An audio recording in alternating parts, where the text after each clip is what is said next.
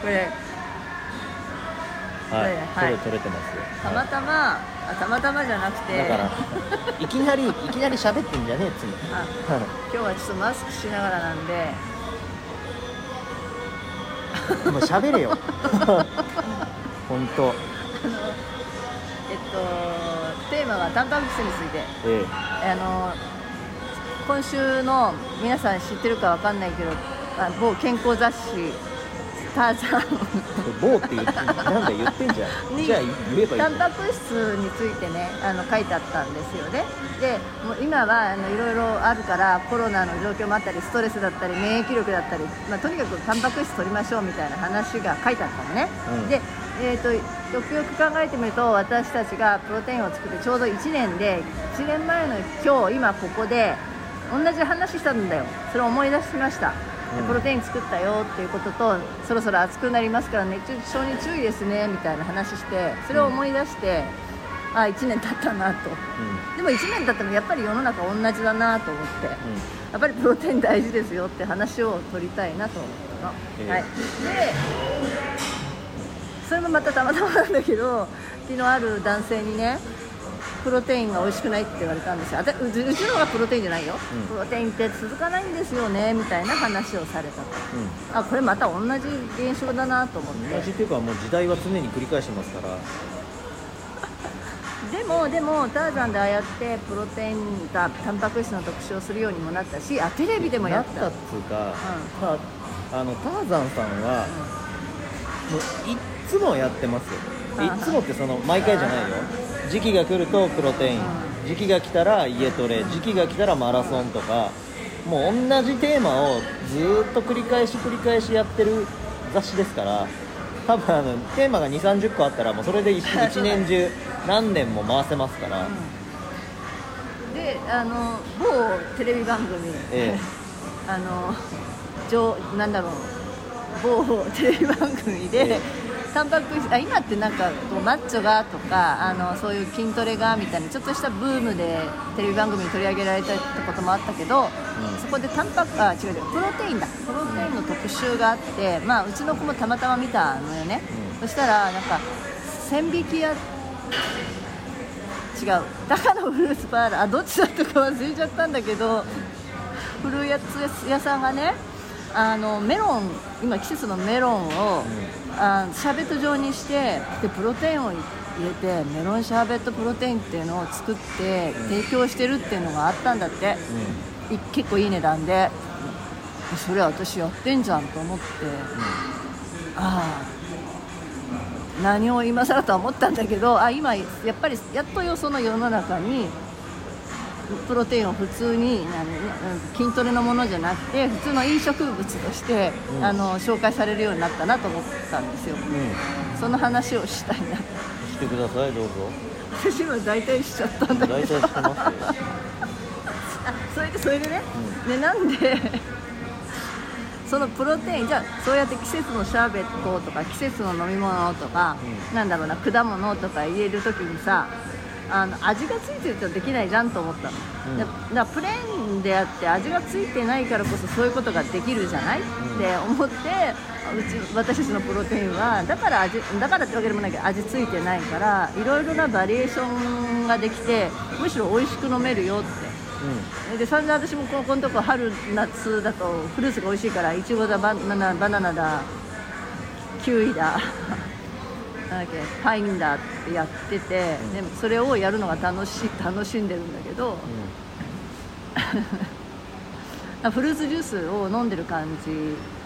で別にプロテインを飲んでるプロテインを入れるといいようん、何ですか？それで私のパートは終わったんで。パートが終わったとかそういう話なんですか？本当あれですよ 本当話すの下手くそですよ本あもうそんなのもうとっくにやってるわって思ったのと、当え。発見みたいなんじゃないじゃん、まあ、もうそうなるだろうなと。ああええとソイプロテイン大豆のプロテインをね、ええ。お好み焼きに入れる時にちょっと入れたりとかさ粉物の時にちょっと入れたりして別にだって大豆だもんって話じゃん？ええ。それを見た人はああ美味しそうですねってなるっていうかさ、だから工夫すれば美味しくででななんそこからつながんないんでどうぞ。何ですか？本当本当ひどいですよね。本当にこうフリートーク下手くそで喋るの向いてないですよね。しかも録音するぞってなると急に急にひどくなりますよね本当にね。ででプロテイン。何が何が喋ってほしいんですかだ僕。にからプロテインの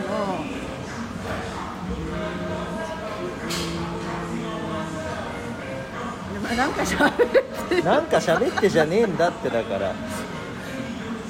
あのさ録音したいんですって言って思うってことは僕に何かを喋らせたいんでしょ、ってことはなんかテーマがあるんでしょ、ってことは質問したりとかしないんですか？わかりましたえっとあのささ昨今免疫力ってよく言われててね、ええ。じゃあなんで免疫力にタンパク質なんだってところを教えていただきたいなと。はいはい。あのねその質問がないと僕何も喋れないんで一人でずっと喋ってろって僕は言ってないんですよ。別に。一人で喋りたいこと喋り尽くしてはいどうぞって投げられても質問も何にもなくて。ね喋れって言われてもなんか喋れって言われてもね喋れるわけないでしょ。自分の頭の中には構想ああるのよ。だからその構想質問しろっつってんのだから。あるんだけどすぐ忘れちゃう。ばっかじゃねえのって話ですよ。本当に。そうそうそう言いたかったのは免疫力はなになぜタンパク質が、まあ、効くのかみたいなねざっくり言ったら、ん。はい。聞くっつうか そうそうそう。聞くっつうかねタンパク質っつうのはえっ、と人間の体の中で、えー起こってる免疫の反応とか、えーホルモンの作用ホルモンってあの食い物のホルモンじゃなくてね、えードーパミンセロトニンとかそういうやつの反応のホルモンの原料って全部タンパク質なんですよ。動くための原料っていうのはカロリーの方ですよ。だから糖質だったり脂肪だったり脂質だったりね。だけどその免疫だったりホルモンだったりの原料っていうのはタンパク質なんですよ。だから あのータンパク質がなければ免疫機能働かないしホルモンの機能も働かないんですよ。じゃああのえーっとうつの人たちにね、えー軽度のうつの人たちにプロテインを飲ませるっていう治療法があるんですけどなんでそれが効くんですかっつうとうつの人たちっていうのは脳内のホルモンの状況出具合っていうのが悪いわけですよ。だからそれはなんでかっつったら単純にそのホルモンの原料が足んねえからなんですよ。だもしくはその過剰に消費してしまってるからもう出ないっていう状況なのでそのホルモンの原料であるタンパク質を補充しましょうっていうのが軽度のうつの人たちの治療薬としてプロテインが使われる理由です。わかります？じゃあこのコロナうつですみたいなねなってる人たちいるじゃない。もう単純にタンパク質取れやって話なんですよ。もうプロテイン飲みなさいよって。ね？もうそんなシンプルな話なわけじゃ免疫機能っていうのも同じですよ。結局。タンパク質っつうのはあのー体を作る原料なんですよ。だから筋肉を大きくしたい人たちだけの特権ではないのね。単純に筋肉の原料としてのタンパク質ってみんな考えてるかもしんないけどあの筋肉をでかくするとかでかくしないとかどうでもよくてもう単純に生きるための三大栄養素ってやつなわけ。脂質糖質タンパク質。で自分人間が動くためのエネルギーとして重要なのが炭水化物ですよと。糖質です。えー細胞とかを作るのに重要なのが脂質です。じゃあタンパク質何に必要なんですかって言ったらもうその他の構造物、えー骨ですとか筋肉ですとか血液ですとか、えー目に見えないホルモンですとかそういうのも活動するのは全部タンパク質のおかげなんでだからあの免疫機能うんとね、えー例えば全然自分で動かない高齢者がいると。でその人があ生きてますと。それでも生きてますと。飯は毎日食ってますと。で例えば病気っていうかなんかこう免疫機能がすごい頑張って働いたとするじゃん。まあ、まあ、いわゆる病気の状態になっちゃいましたと。感染症みたいなやつになっちゃいましたと。飯食ってるんですけど別に全然運動とかしないんですけどすんげえ痩せてったりとかするんです。だなんでかっつうとそれだけ、えー免疫っていうものの代謝でカロリーを消費するっつうことなんですね。だから目に見えて痩せていくっていうのはもうどれだけカロリーを入れていても太るとかではなくてそれだけその人間が生きるっていうのにその基礎代謝と言われる、えー心臓を動かす脳を動かす、えー、と外から来た菌から体を守るっていう免疫に、えーエネルギーが使われてるカロリーが使われてるタンパク質が使われてるってことなんですね。だから単純に食事取らない食事の量を取らないってなってくると、えー肌はカサカサになって皮膚がこうめくれてきたりとかもうあと病気にかかりやすくなってきたりとかするわけ。じゃあ動かないからっつって、えー自粛なんで動かないですって言って飯食わないですってなったらもう単純にそれだけでもう病気にかかるんですよ。普通に。僕らはそのコロナウイルスっていうものだけがあの人間の周りに飛んでるわけではなくていろんな雑菌の中に生きてますから今までもインフルエンザウイルスとかはいたわけですよ。で、えー雑菌だったり、えー、とダニだったりそういうのが普通にいてそいつらから身を守らなきゃいけないって言って目に見えないけど免疫の機能っていうのが頑張って動いてるわけ。それが機能しなくなるんだもん。当然病気にもなるしって話で。で逆に言えばそのコロナウイルスなんてあのーウイルスのなんていうんですか？毒性っていうか強さで言ったら大したことないんですよ。普通にだって手洗手洗えば死滅するようなウイルスなんであのーウイルスの強さって意味で言うと大したことないわけだそいつから身を守れないってなったらもうよっぽど栄養状態が悪いとかって話ですよ。インフルエンザがどれだけ流行したとしてもインフルエンザにかからない人たちっているじゃん、うん、新型インフルエンザですっていうのがどれだけ流行したとしてもかからない人って絶対いるんだよ。だその人はもう体の免疫機能が優れてるっていう、えー評価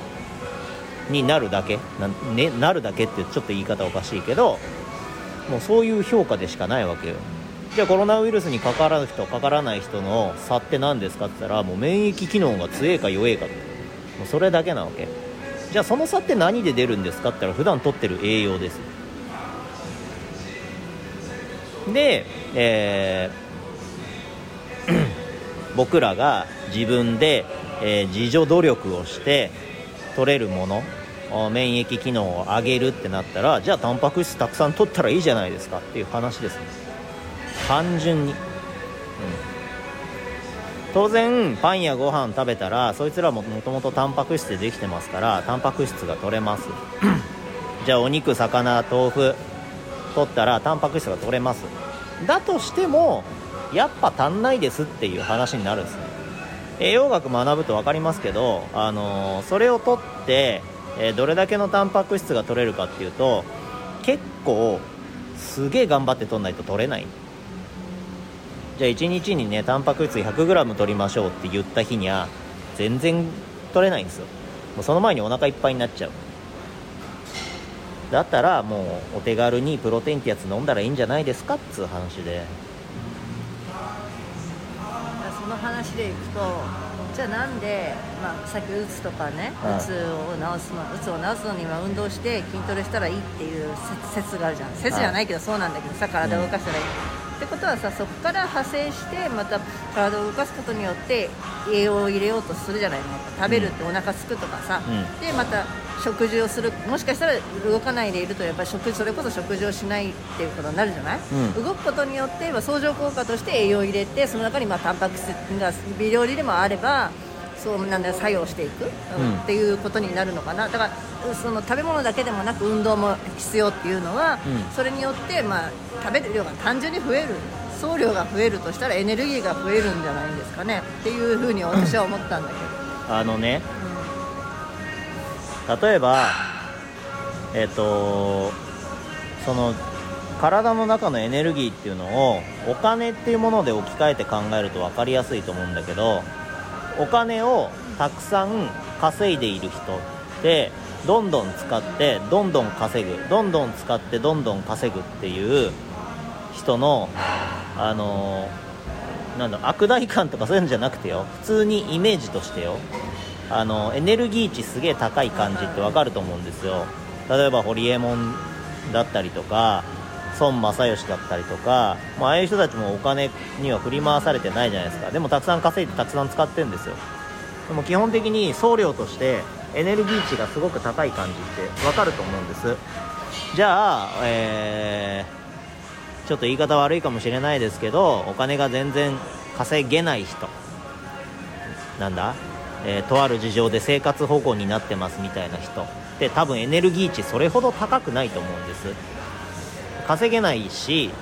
そんなに使えないしでまた稼げないし使えないしっていうループ。これはもう体も同じでたくさん食ってたくさん動いてる人の方がエネルギーの総量が多いんで1日に消費してるエネルギーの総量っていうのがやっぱりその人のエネルギー値になるから もう健全なんですよその方が。だ太っちゃうから食べないってなってくるとお金がないから使えないみたいなのと同じででお金に関してはさその増やすとか稼ぐとかっていうのは少々の難しさもあるけど単純にご飯食べる、えー動くっていうのは自分一人でできることじゃん。もうそれもお金がないとできないかもしれないけどさ。でもおかお米いっぱい食べてさいっぱい動くっていうことをする。って考えればもう簡単なことだと思うのよ。それをしなくなるから回らなくなる。で回る回らないっていう表現で言うとその体の中には血液っていうのが流れていてその血液が全身にエネルギー、えー栄養っていうのを運んでるわけ。だからその血液をたくさん回すと体中にたくさん栄養が運ばれるわけ。脳みその中にも血液がたくさん運ばれるわけ。で、えー、と脳科学の研究者の中ではえー、と脳頭を良くするには運動しかないって言ってる人がいてでそれはなぜかというと結局血流をたくさん回すことができるっていうのは勉強ではなくて運動なんですよね。でその状態で脳にこう刺激を与えてあげる勉強するっていうのをするのでたくさん栄養が回ってくる。だから頭が良くなるっていう話なんですよ。これはもう全部一緒でたくさん回せよって話なんですよ。もうお金にしろエネルギーにしろその血液にしろ。だからたくさん取ってたくさん動けっていう話なんですよ。でその基本的な構造を支えるのが筋肉であったり骨であったり血液であったり。でそれの原料何ですかっつったらタンパク質なんですよ。全て。だから免疫力に効くとか、うん。ウイルスに勝つとか、まあ、そういう意味ではなくて人間の体の構造がそうであるからなんだなそのために必要な,、えーなな今なんかね思い浮かんだけどまたエネルエネルギーをなんか違う言葉にしようと思ったんだけど。だからねその例えばその免疫っていうものは人間の機能の中のたった一つなんですよ。らその一つをピックアップして免疫を上げるためにはプロテインですとかっていうそういうなんか枝葉みたいな話ではなくてもうそもそもの根っこの部分で人間の機能っていうのはもう全てそのタンパク質が行ってると言っても過言ではないぐらいだからえっ、と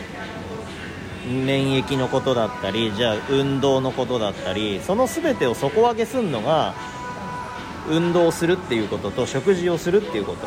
その中でも三大栄養素をきちんと取るっていうこと。もうビタミンミネラルをきちんと取るっていうこと。もうそれで全てが底上げされるわけだから。それやってないんだったらまずそこからやってみろよって話で。あのーなんすか？こう免疫のためにプロテインだっていうのってもうなんかまやかしみたいなもんですよ。詐欺みたいなもんですよ。まあ、でも今回免疫力にはプロテインって私たち大事したけどね。うん。あでもそこにはちゃんと理由は書いてる、だからもうそもそものな体のそもそもの機能自体を上げれば免疫も当然上がるしって話で。うん、だから元気なんだわ。そうそうそう。それであのー肌にいいとかね髪にいいとか爪にいいがんっていうけれどもシャンパンタワーのようなもので人間のその機能に対してタンパク質が必要だからそこが機能をうまくしてなければそこがスカスカなわけで髪だったり皮膚だったり爪だったり出てくるのはそこの機能は満たされて後じゃないのだからよっぽど髪がパサパサだとか皮膚がっていう人はもうやっぱり内臓のその内臓っていうか体の機能自体が弱ってるだと思ったらいいんじゃないの食べてる栄養がそこまでいかないんだっていうぐらい、えー、とななんだろう構造上のあのエネルギーが足りてない。そうよ。だから 人間のね人間の体っていうのはあー脳と心臓内臓で生きてんですよだからもう変な話髪の毛だとか爪だとか足の先だとか人間本体からしてみればどうでもよくて指の先っぽがなかろうがあろうがあの心臓が動くことには関係ないんですよ。脳が機能することには全く関係ないので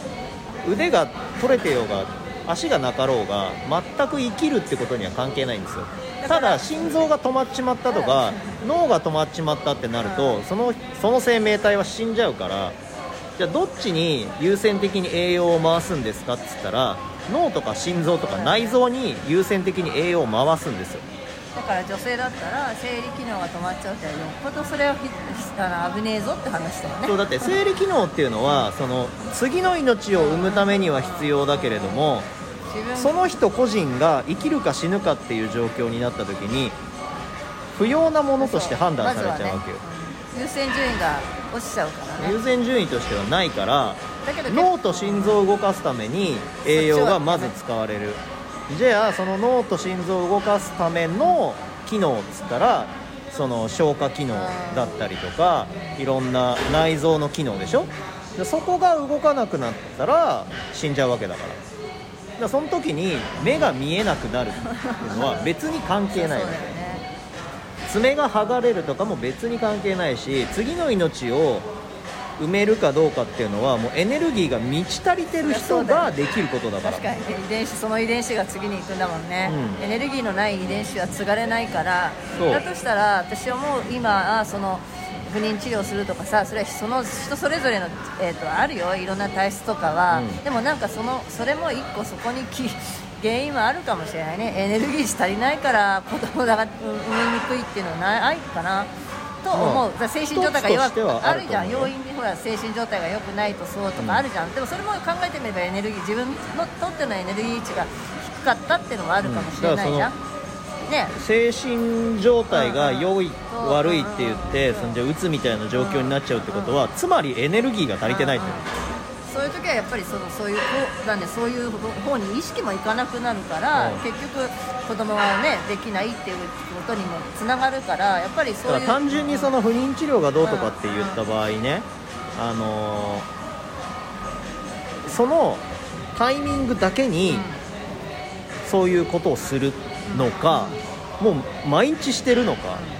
どっちが確率上がりますかっつったら毎日してる方がいいじゃんそのお互いに相手が必要だ愛されている愛しているっていう状況を続けていった時にできるものが本来は、そうやろうん、なのにそのそのた時のそのタイミングだけにやろうとするからおかしなことになるわけであって。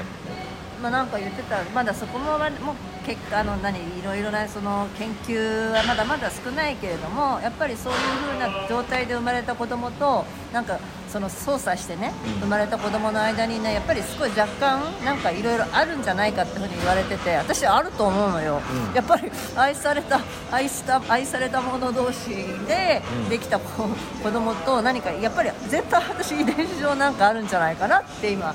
思ってる、だからそのためにも自分の栄養とね運動と要は自分のエネルギーを高くしていくってことは未来ここれからの未来を作るためにはうん。大事なことなんじゃないの、その子供の教育がうんぬんとかさ育て方がうんぬんよりもそもそもさそれを作ったような自分大人たちがやっぱりいい状態でいないと次の子たちがいい状態じゃないような気がする。いろいろ今出てきてるじゃない。なんかそれも関係えそんなにまだ研究期間がさ長いわけじゃないからさ、うん。それを結果だとは言えないけど途中だからでもなんかありそうな気がするよ。だから今のこの状況が何年後かに何十年後かに結果として現れるって言われてるじゃん。今は分からないさなかだからさ。ということでタンパク質を取りましょう。え。そしてプロテインを取りましょう。ええ。で体プロリバースプロテインを取りましょう。はい。えはい、じゃあなんでそれになるかっつうと、他の会社のプロテインっていうのは余計なものがいっぱい入ってます。うちはもう単純にタンパク質なんであの食事に使っていただいてもいいですし飲むのとして使っていただいてもいいですしはい。汎用性が高いんです。じゃああ今の話は分かりやすかったです。ありがとうございます、はい終了、はい。